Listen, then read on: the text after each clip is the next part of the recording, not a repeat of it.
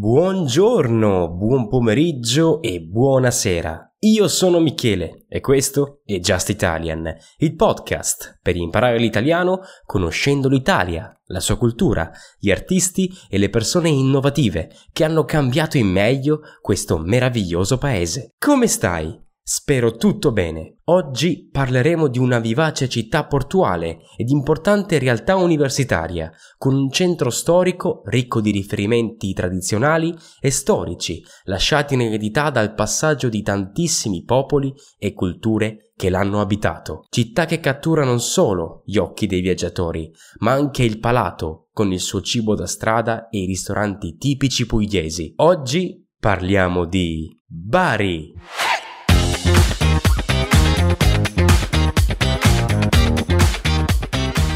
Prima di iniziare ti ricordo che andando su patreon.com slash justitalian avrai accesso a contenuti extra come la trascrizione di tutti gli episodi, puntate speciali, capitoli di audiolibri narrati esclusivamente da me, merchandising e molti altri servizi che cosa aspetti? Vai su patreon.com slash justitalian. Puoi trovare tutti i link sulla descrizione di questo episodio. Bari è il capoluogo della Puglia, con i suoi 1.300.000 abitanti e la terza città per numero di abitanti del sud Italia, dopo Napoli e Palermo. La città è conosciuta in tutto il mondo per le sue bellezze architettoniche ed inoltre Bari possiede il porto principale del Mar Adriatico. Infatti è considerata la porta orientale d'Italia, in quanto nel corso dei secoli ha subito numerose dominazioni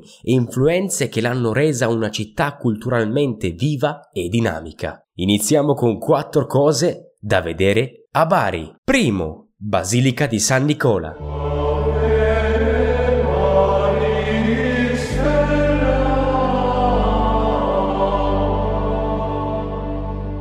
La Basilica di San Nicola è la prima meta da raggiungere nel cuore della città vecchia di Bari, a pochi metri dal mare, simbolo dell'architettura romanico-pugliese con la sua facciata semplice e maestosa, custodisce le reliquie di San Nicola, portate da 62 marinai baresi il 9 maggio 1087.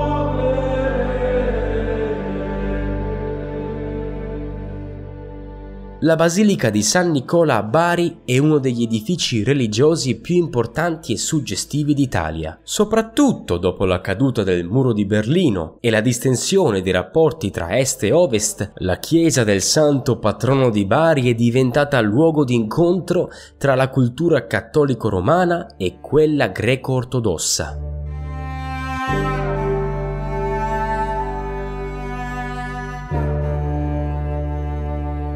Dopo aver visitato la Basilica di San Nicola, a solo 50 metri di distanza si trova il Museo Nicolaiano. Si tratta di un museo storico-religioso che custodisce i tesori di San Nicola, imperdibile per i fedeli di credo cattolico e di credo ortodosso, ma anche per gli amanti della storia dell'arte. Il museo si divide in tre percorsi. Il primo è il percorso greco-romano, con opere che uniscono arte cristiana e arte e cultura del mondo occidentale. Il secondo è il percorso bizantino, che rappresenta un viaggio nella cultura e nella storia millenaria bizantina. Infine l'ultimo percorso è quello normanno-svevo, che ripercorre una parte storica importante della città di Bari. Tra le opere principali troverete la corona di Ruggero II e il sigillo di Federico II di Svevia.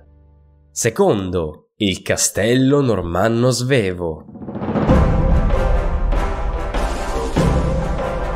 Il castello normanno svevo si trova tra la zona vecchia di Bari e il mare. Oggi, come mille anni fa, il castello normanno svevo svetta sulla città vecchia di Bari proteggendone l'ingresso principale.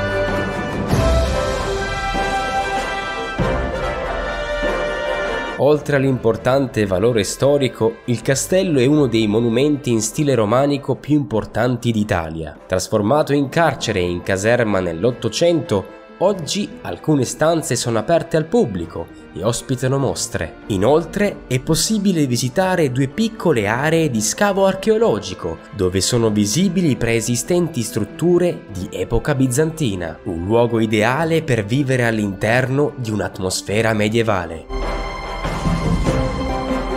Terzo, Bari sotterranea.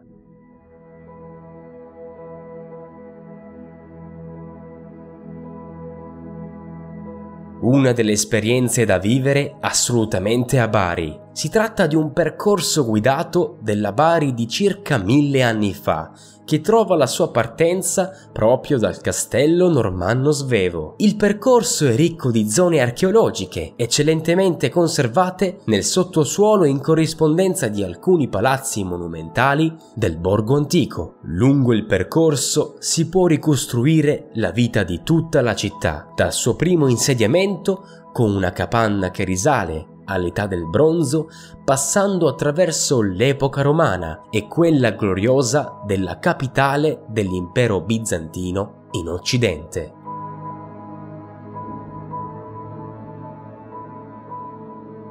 Quarto, la Chiesa russa.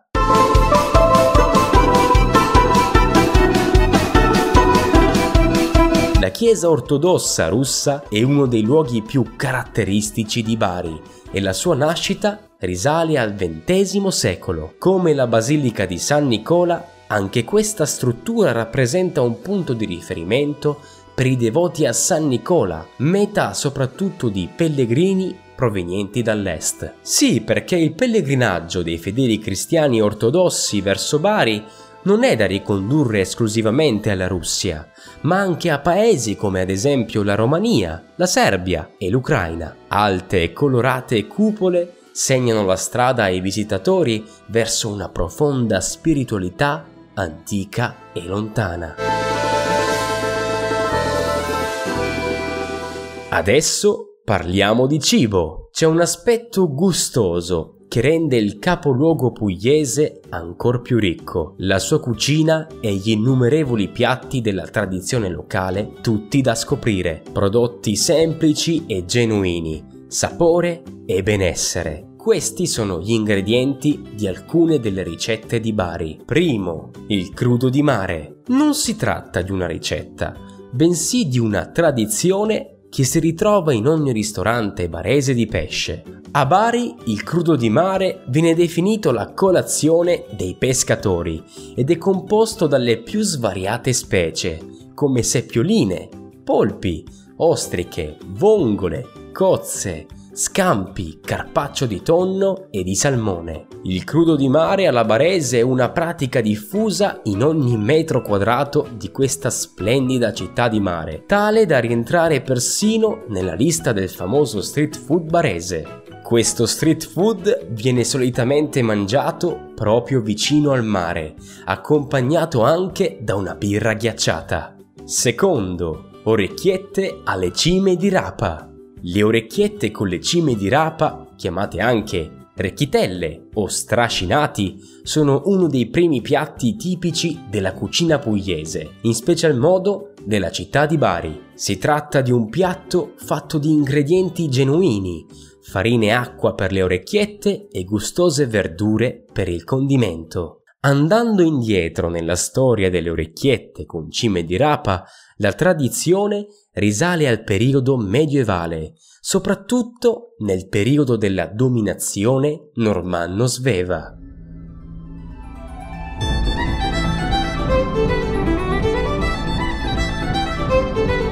Già a quell'epoca infatti si produceva una pasta artigianale di grano duro pugliese, dalla forma circolare e incavata al centro con la pressione del pollice. Una volta pronta, la pasta veniva essiccata in modo da poterla conservare per periodi più o meno lunghi, anche sulle navi che partivano per lunghi viaggi. Considerata una dote, con l'eredità passate di madre in figlia, le orecchiette si sarebbero diffuse nel resto della Puglia e in Basilicata. Terzo, la tiella barese, simbolo della cucina tradizionale barese viene definito il piatto delle origini. Veniva cucinato con tanta passione e dedizione dalle mamme e dalle nonne. Composto da ingredienti semplici e genuini come le patate e le cozze, costituisce una combinazione perfetta per il palato. Questa specialità barese, basata sul riso, può essere paragonata alla paella, ma il modo barese di condire è diverso, considerando che si utilizzano ingredienti tradizionali della zona, come le rinomate cozze tarantine. Conosciamo adesso due curiosità su Bari. Primo, la vera storia di Babbo Natale.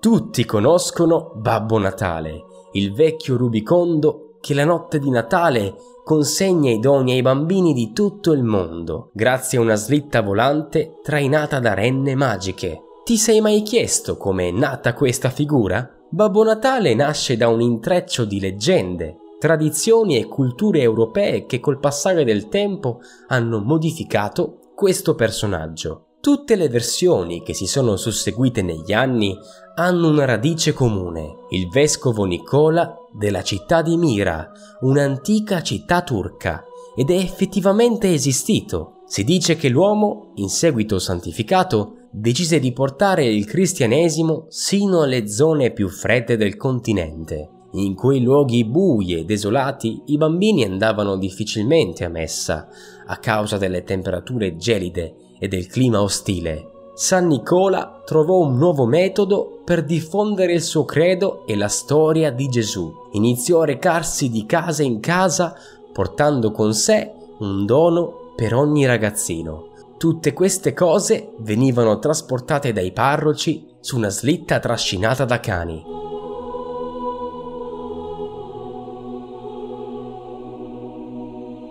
Durante il Medioevo San Nicola divenne uno dei santi più popolari del cristianesimo, anche grazie alle incredibili leggende che si narravano su di lui. Ogni popolo così lo ha fatto proprio, vedendolo sotto una luce diversa, pur conservandogli le caratteristiche fondamentali, prima fra tutte quella dei difensori dei bambini e di coloro che subiscono ingiustizie.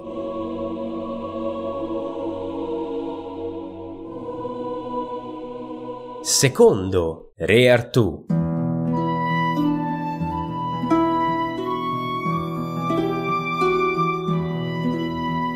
In questa basilica dedicata a San Nicola si trovano tracce sorprendenti del mito di Re Artù e della reliquia che è ormai legata a questa figura leggendaria, il Santo Graal. C'è una circostanza che porta a considerare la Basilica di San Nicola come un luogo speciale legato al Graal e a Re Artù. Qui è infatti conservata anche una riproduzione della lancia di Longino, un'altra importante reliquia della cristianità. Si tratta infatti della lancia che il centurione Longino usò per trafiggere Gesù sulla croce. E il sangue di quella ferita sarebbe stato raccolto in una coppa, il Graal.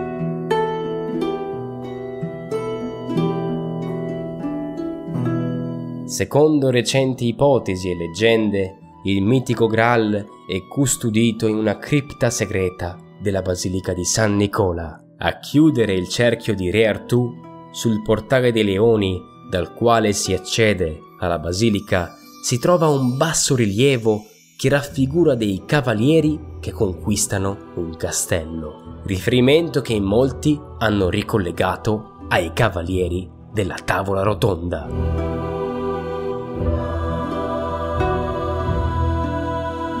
Siamo così giunti alla fine di questo episodio e di questa terza stagione. Se il podcast ti è piaciuto, lascia una recensione e seguimi su Instagram. Puoi trovare tutti i link sulla descrizione di questo episodio. Ci vediamo mercoledì 6 ottobre con una nuova stagione di Just Italian. Alla prossima, ti aspetto.